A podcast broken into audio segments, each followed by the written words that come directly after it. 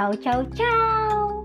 Hai good listener, di mana pun kamu berada. Ketemu lagi dengan saya, Melia Irawan. Nah, pada sesi ini aku pengen, saya atau saya pengen uh, sharing terkait dengan uh, dunia penulisan. Nah, teman-teman di rumah siapa yang ngalamin writer block? Ayo, cung. Ya, writer block Nah, writer block itu similar like mental block. Gitu ya it's the same lah kayak gitu kan.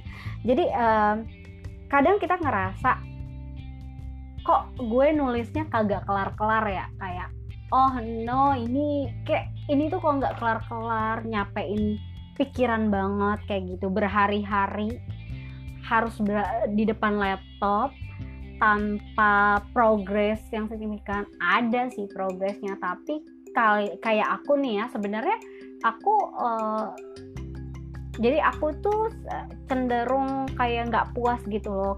Karena aku ngerasa ada jumping antara bab pendahuluan sama isinya kayak gitu. Isi itu uh, aku masukin karena ini berbentuk artikel jadi aku masukin kayak landasan teorinya di sana nanti sampai ke bab isinya sebenarnya kayak gitu kan nah kayak ada jumping gitu. Dan ketika aku menulis itu aku ngerasa banget bahwa landasan teori itu penting untuk mengurai yang ada di bab isi.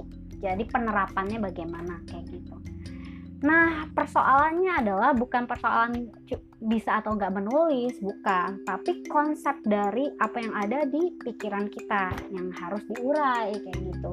Sebenarnya ini mengarah ke mana sih konsepnya? Ini uh, arahnya itu uh, mau tujuannya untuk apa? Terus apa sih yang sebenarnya pengen kamu urai di dalam situ?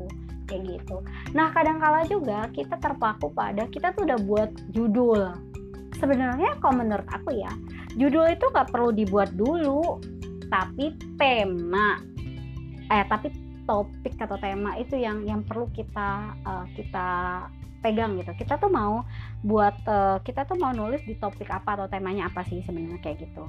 Nanti judul itu bisa kita buat ketika kita sudah menyelesaikan semua uh, tulisan kita itu kayak gitu. Nanti akan ketemu kok arahnya tuh ke mana kayak gitu nah kestakan aku dalam menulis ini kayak um, buat aku tuh kayak stres sendiri gitu loh karena nggak jalan-jalan kayak gini. Aku ngerasanya kayak menulis tapi kayak menulis di atas angin gitu loh nggak jelas gitu arahnya ke mana kayak gitu.